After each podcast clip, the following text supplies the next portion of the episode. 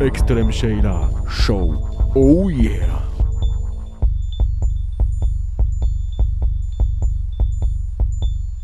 Hello ekstrem şeyciler. Nasılsınız? Umarım hayatınız yolunda gidiyordur. Ben birkaç gün sonra Türkiye'ye gideceğim için çok heyecanlıyım. En son Nisan ayında gitmiştim. O yüzden hani 6 ay gibi bir süre geçti. Gideceğim için çok mutluyum. Bugünün konusu bir önceki bölümde dediğim gibi iş hayatıyla ilgili, kafamızdaki iş tanımlarıyla ve iş kalıplarıyla ilgili konuşmak istiyorum bugün. Yani bu podcast'in adından da anlayacağınız üzere benim düşüncelerim, e, fikirlerim hep ekstrem geldi herkese. Ekstrem olmasa bile toplumun kabul gördüğü kuralların dışındaydı hep. O yüzden de iş tanımımda böyle olduğu için bundan konuşmak istiyorum. İlk olarak bir kısaca iş hayatımdan bahsedeyim. Ben 2019'da mezun olduğum için iş hayatına tam olarak 2019'da girebildim. 2019'dan önce de öğrenci olduğum için evimde pole dance dersi vermeye başlamıştım. Hani küçük bir gelir kaynağım olsun diye. Yani özetlemek gerekirse 2019'dan beri kurumsal hayatın içindeyim. 2018'den beri de pole dance ders veriyorum. Bu iki işi birlikte yürütüyorum. Ama pole dance daha çok böyle side hustle diyebileceğimiz ek bir gelir kaynağı benim için. Yani 2019'dan beri kurumsal hayatında kahrını çekiyorum biraz. Ve zaten de bu yüzden sizinle kişisel deneyimimi paylaşmak istiyorum. Çünkü bu kurumsal hayatın içinde gerçekten çok zorlandım. Hani bir önceki bölümü dinlediyseniz zaten e, yaşadığım şeylerin bir kısmını biliyorsunuz. Peki Eylül bu sevmediği iş yerlerinden, problemli şirketlerden nasıl kurtulup bugüne kadar geldi? Bunu sizinle paylaşacağım. Şimdi ilk olarak bence yapılması gereken şey iş tanımını belirlemek. Çünkü bildiğiniz gibi ailemizin bize aşıladığı iş tanımıyla benim kafamdaki iş tanımı pek doyumlu değildi. Sizin de aileniz 60'lı 70'li yıllarda doğduysa muhtemelen kafalarındaki iş tanımı benim annemle babamın iş tanımıyla aynıdır diye düşünüyorum. Bizim anne babamızın jenerasyonunda sadece bir gelir kapının olması önemliydi. O işin sana bir şeyler katması, yaptığın için bir etkisinin olması, bir işe yarayıp faydalı olmak bir değerlendirme kriteri değildi. Yani para geldiği sürece gerisi pek de önemli değildi. Hatta geçen gün annemle konuşuyordum ve şu cümleyi kurdu. Eğer bir işte %51 mutluysan o işe devam edersin dedi. Ve benim için %51 o kadar yetersiz ki benim bir işe devam edebilmem için %80, %85 mutlu olmam lazım o iş yerinde. Ama gördüğünüz gibi aradaki fark o kadar büyük ki ben onun kızıyım. İşte aramızda 25-30 yaş var ve onun kafasındaki iş tanımıyla benim kafamdaki iş tanımı çok başka yerlerde. Benim kafamdaki iş tanımına gelecek olursak, işimin bana katması gereken birçok değer var. Mesela beni konfor alanımdan çıkarmalı, yeni bilgiler öğretmeli tabii ki de, gelişmeme katkıda bulunmalı, yeri geldiğinde yöneticim bana yol göstermeli. Yani böyle pozitif ve çok yönlü bir ortam olmalı ki o iş bana tatmin duygusu versin ve bir şeyleri başardığımı ve değiştirdiğimi hissedeyim. En azından benim bu hisse ihtiyacım var bir işte işe yaradığımı hissetmek için. Belki sizin için bu farklı olabilir. Belki sizin için işin daha insani bir yanı olmalıdır. Ya da ne bileyim matematiği seviyorsanız işinizde her gün matematiksel e, işlemler yapmalısınızdır. Bu kişiden kişiye değişen bir şey. O yüzden herkesin kendi iş tanımını bulması gerektiğini düşünüyorum. Bunun için de oturup detaylıca neyi sevip sevmediğini düşünmelisin. Hatta bu iş aramana veya sana uyan bir iş modeli bulmana çok yardımcı olur. Çünkü bildiğiniz gibi plaza hayatı, büyük büyük şirketler, corporate life her zaman herkese uymayabilir. Çünkü çok da güzel bir ortam değil. En azından ben pek sevmiyorum. Çünkü insanlar çok iki yüzlü geliyor. İşte arkandan konuşabiliyorlar, arkandan kuyunu kazabiliyorlar. O yüzden pek de hani pozitif bir ortam değil bence. Gel gör ki hala hani büyük bir şirkette çalışıyorum ama yapacak bir şey yok. Bu sisteme biraz ayak uydurmamız gerekiyor. O yüzden de biraz mecburuz buna. O zaman mecbursak istediğimiz şeyi bulalım. Ne yapmaktan hoşlandığımızı bulalım diye düşünüyorum ben. Bu arada gerçekten çok zor sana neyin uygun olup olmadığına karar vermek. Bana sorsanız 20'li yaşların en zor kısmı bu derim. Sana uygun olan işi arama kısmı, kendini keşfetme kısmı, deneme yanılma yoluyla sana uygun olan şeyi bulup o şeyde ilerlemek bence.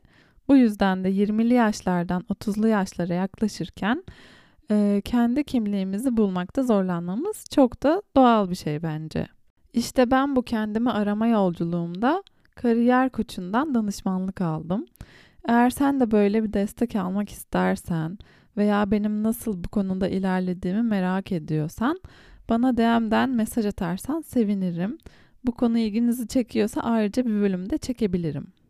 Neyse bunun sonucunda bu danışmanlık sayesinde teknik satış pozisyonlarında karar kıldım ve sadece bu pozisyonlara başvurmaya başladım. Böylece iş görüşmelerinin aşağı yukarı nasıl geçeceğini algıladım. Sürekli aynı şeyleri söyleye söyleye daha doğal bir konuşma yapmaya başladım tabii ki de. Ve böylece şu anki işimi buldum.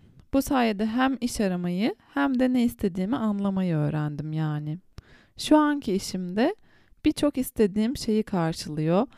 Mesela her gün bir şeyler öğreniyorum. Ee, kimya bilgimle satış bilgimi bir arada kullanabiliyorum. Müşterilerle iletişim kurup ne istediklerini anlayabiliyorum. O yüzden çok yönlü ve bana tatmin duygusu verebilecek bir iş. Peki neden iki ayrı işi bir arada götürüyorum diye sorarsanız e, size şu cevabı verebilirim. Bu iki işin de bana kattığı şeyler değişik, birbirinden farklı ve güzel şeyler. Mesela pole dance dersi verdiğimde öğrencilerimin gelişimini görmek, kendi vücutlarına daha da güvenmeye başladıklarını görmek beni gerçekten çok mutlu ediyor.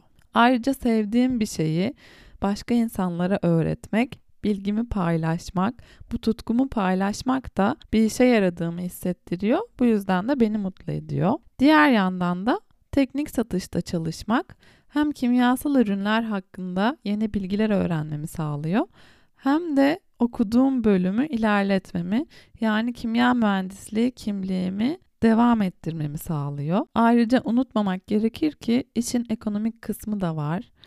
Bir aralar sadece pole dance öğretmeni olmayı düşünüyordum. Ama hem fiziksel olarak çok zor hem de gelir kaynağı olarak güvenilir değil. Yani bir aydan bir aya maaşınız değişebilir, geliriniz değişebilir. Çünkü bir şirket değil.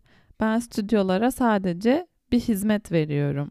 O yüzden de gelir kaynağı olarak pek güvenilir bir şey olmamış oluyor. Peki bunları nasıl başardın diye soracak olursanız aslında ilk başta bilinçli olarak yaptığım bir şey değildi. Olaylar böyle gelişti ve pole dance dersleri ve kurumsal hayatı birlikte bir şekilde bugünlere kadar getirdim. Şimdi iki işimi de seviyorum diyebilirim.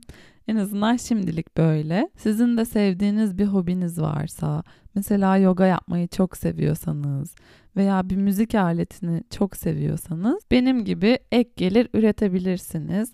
Ders vermeye başlayabilirsiniz. Ders vermenin size uygun olup olmadığını böylece görmüş olursunuz ve bu noktada da buna daha fazla emek harcayıp harcamamanız gerektiğini düşünüp öyle ilerleyebilirsiniz. Hatta hobinizi gerçekten ana işiniz haline getirmek gibi bir düşünce varsa kafanızda buna böyle başlamak hem e, daha temkinli olmanızı sağlar hem de öğretmenin size uygun olup olmadığını görmüş olursunuz. Hani küçük adımlarla ilerlemek her zaman daha dikkatli olmanızı sağlar. Hem de geri dönmek istediğinizde çok daha kolay geriye dönebilirsiniz. Ay şimdi düşündüm de pole dance öğretmenliği kariyerim normal kurumsal hayat kariyerimden çok daha uzun. Yani çok daha değil de bir, bir buçuk sene kadar. Bunu buraya komik bir tespit olarak bırakıyorum. Bir de pole dance dersi vermek gerçekten bu sıkıcı kurumsal hayatın içinden çıkıp çok daha eğlenceli aktiviteler yapmamı sağlıyor. Bunu da seviyorum aslında. Çünkü kurumsal hayat gerçekten çok sıkıcı bir ortam. İşte sürekli şirket, bilmem ne. Hani resmiyet, kimse birbiriyle gerçekten yakın değilmiş gibi geliyor bana. Bir de boş yere böyle aşırı ciddi olmamız gerektiğini düşünüyorum. Bu da benim pek hoşuma gitmiyor açıkçası. Bu arada şunu da söyleyeyim. Uzun zamandır kafamda şirket kurma fikirleri var ama bunları bir türlü hayata geçiremiyorum.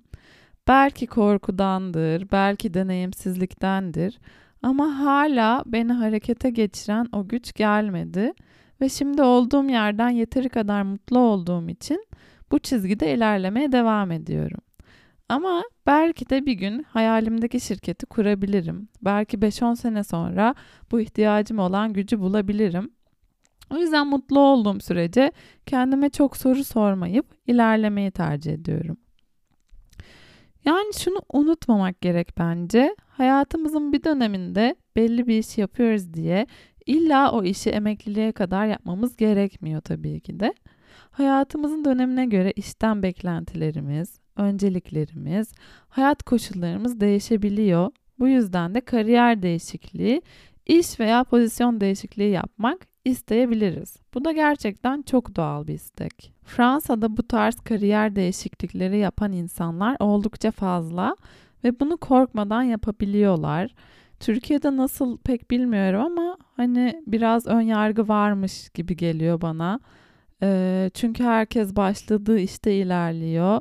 Bölüm veya pozisyon değiştirmiyor. Sadece şirkette yükselmeye bakıyor. Bu tarz ön yargıların da değişmesi gerektiğini düşünüyorum. Çünkü birbirimizi kısıtlarsak, kendimizi özgür bırakıp keşfetmeyi normalleştirmezse kendimizi ön yargıların içine hapsetmiş oluyoruz. Bu da hem mutlu olmamız açısından hem de e, kendimizi arayıp keşfetmemiz açısından çok da yardımcı olan bir düşünce tarzı değil. Ben bu birkaç senede kendimi ararken ve ne istediğimi bulmaya çalışırken annemle babamı çok hayal kırıklığına uğrattım. Çünkü bir türlü ne yapmak istediğime karar veremiyordum ve ne yönde ilerlemem gerektiğini de bilmiyordum. İyi ki bu kariyer koçluğunu almışım diyorum. Çünkü bana gerçekten bir yön verdi. Kendimi tanımamı sağladı ve sevdiğim şeyleri bulmamı sağladı. Ama bütün bunları yapana kadar gerçekten çok sancılı süreçler geçirdim. Hatta annem bana bir gün şey demişti. Sen herhalde sürekli böyle kısa kısa işler yapacaksın. Tek bir pozisyonda ilerlemeyeceksin herhalde gibi bir şey demişti. Ve ben bana bunu demesine çok üzülmüştüm. Demek istediğim o ki kendinize keşfetmek için zaman tanıyın. Hata yaparak, sevmediğiniz şeyleri görerek ilerlemenize izin verin. Acele etmenin hiçbir faydası yok çünkü. Acele ettikçe daha da kayboluyoruz. Ve bunu bazen insanlar unutuyor maalesef ve bizi daha da itiyorlar. Ama bu gerçekten hoş bir şey değil. Hatta heves kırıcı bir şey haline dönüşüyor. O yüzden başkaları size zaman tanımasa bile siz kendinize zaman tanıyın ve akışa güvenin. Bu bölümün benim gibi kafası karışmış kişiler için çok faydalı olacağını düşünüyorum. Beğenmeyi, yorum yapmayı, çevrenizle paylaşmayı, DM'den bana yazmayı lütfen unutmayın. Çok sevinirim, çok mutlu olurum. Sizi çok çok öpüyorum. Bir sonraki bölümde görüşmek üzere. Hoşçakalın.